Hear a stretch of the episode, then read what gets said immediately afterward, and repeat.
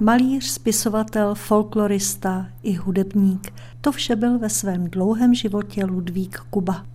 V roce 1943 zahajoval v Pražském salonu výtvarného díla jubilejní výstavu ke svým osmdesátinám a jeho promluvu na vernisáži zaznamenal tehdejší protektorátní rozhlas.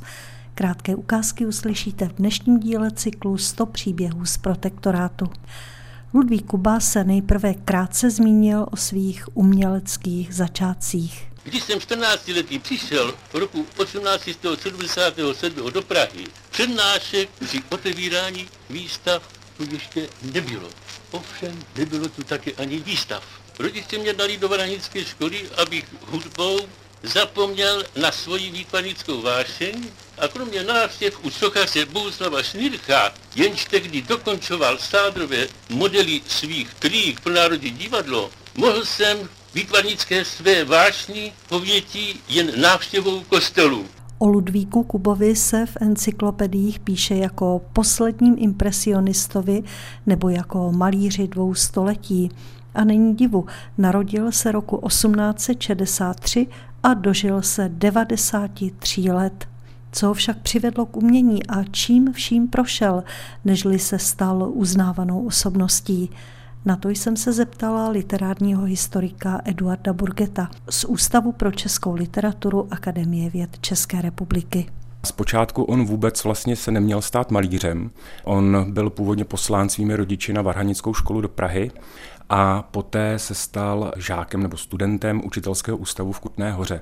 A teprve až v roce 1891 se rozhodl, že bude studovat malířství, takže on se ve svých 28 letech, bezmála ve 30 letech, zapsal na malířskou akademii. A jelikož to byl malíř velice ambiciozní, řekněme dnešními slovy, tak on měl i přes to školení na Akademii výtvarného umění pořád potřebu studovat dál. Takže on poté, co vystudoval AVU, tak odešel ještě na další studijní pobyt do Paříže a pořád to bylo málo a pak šel studovat ještě do Mnichova a nakonec své studium zakončil takovým velkým tříměsíčním stipendiem v Římě. Čili on skutečně šel tou cestou, jakou v té době šla řada dalších později významných umělců. Paříž, Mnichov, Itálie. Přesně tak, v podstatě na přelomu 19. a 20. století můžeme říct Praha, Paříž, Mnichov, částečně i Vídeň, to byla vlastně taková hlavní centra, kde se většina středoevropských umělců eh, školila v malířských technikách, v malířském umění.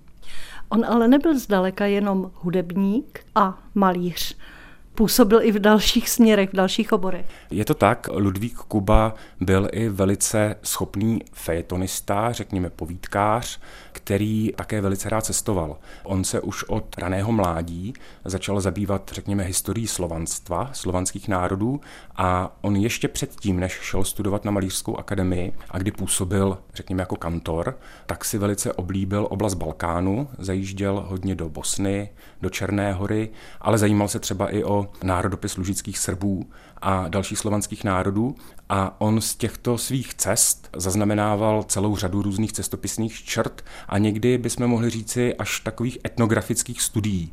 Ludvík Kuba se začal v pozdějším životě také zabývat eh, Čínou, zajímat se o čínské umění, začal ho i sbírat.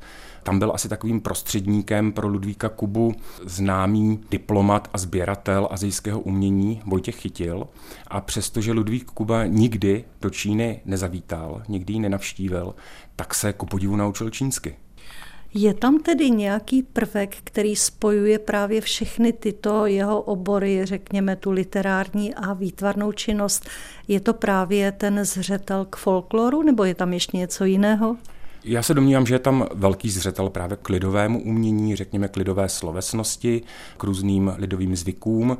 A je to spojeno samozřejmě tou velkou cestovatelskou touhou, tou touhou po poznání. A vlastně je to i studium člověka, protože Ludvík Kuba mimo jiné jako malíř, který zanechal po sobě celou řadu krajinomaleb, byl také velice význačný a slavný portrétista a vlastně i autoportrétista, protože on v podstatě po celý život de facto zachycoval své vlastní autoportréty. A právě před takovou skupinou autoportrétů se v roce 1943 na salonu výtvarného díla malíř Kuba rozhovořil o tom, jak je výhodné, když je malíř sám sobě modelem. Musím vás ubezpečit, že oni nejsou plodem ješitnosti, nebože vznikli proto, poněvadž je malíř sám sobě nejvhodnějším předmětem k studiu. Sedne si před zrcadlo, kdy je v náladě, maluje se v osvětlení, v jakém je mu libo, nemusí svůj model bavit, aby mu únavou a mdlobou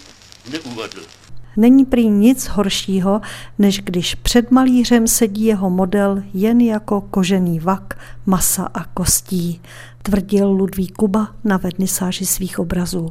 Jako umělci se mu už za jeho života dostalo velkého uznání, připomíná Eduard Burget. Ludvík Kuba už v době řekněme, první republiky ve 20. a 30. letech byl velice vystavovaný a úspěšný autor, který byl i dobře, řekněme, finančně zajištěn, protože se mu dařilo řadu svých děl dobře prodávat mezi soukromé sběratele a vlastně i celá řada státních institucí od něj zakupovala jeho díla. On se třeba v roce 1937 dokonce zúčastnil i zájezdu československé delegace na velké výstavě československého umění v Moskvě, takže on byl do jisté míry, řekněme, i jakýmsi malířským kulturním ataše, který objížděl řadu slovanských zemí, kde se snažil svým způsobem šířit, řekněme, nějaké povědomí o českém nebo československém malířství a samozřejmě i o sobě. Po roce 1945 Ludvíku Kubovi zbývalo ještě 11 let celkem plodného života, dosáhl určitých státních post. Dnes jsou po něm pojmenovány dvě galerie, jedna v Březnici, druhá v Poděbradech.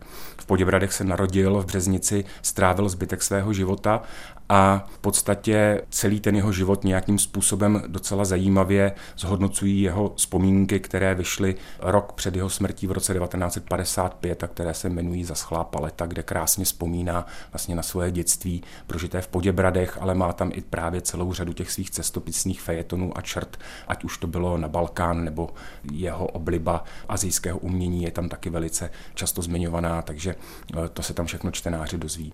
Rozhodně to není zapomenutý autor ani dnes, protože jeho díla se stále objevují v aukcích výtvarného umění. Vycházejí i jeho knihy? Vycházejí, ale ne už tak často jako dříve, ale pokud mě paměť neklame, tak není to příliš vzdálená doba, kdy se konala velká výstava Ludvíka Kuby, velká retrospektivní výstava Ludvíka Kuby, právě nazvaná tím označením poslední impresionista, takže dodnes je to, řekněme, v povědomí umění milovných lidí jméno malíře poměrně známé a frekventované. Náš dnešní pořad z cyklu 100 příběhů z protektorátu končí.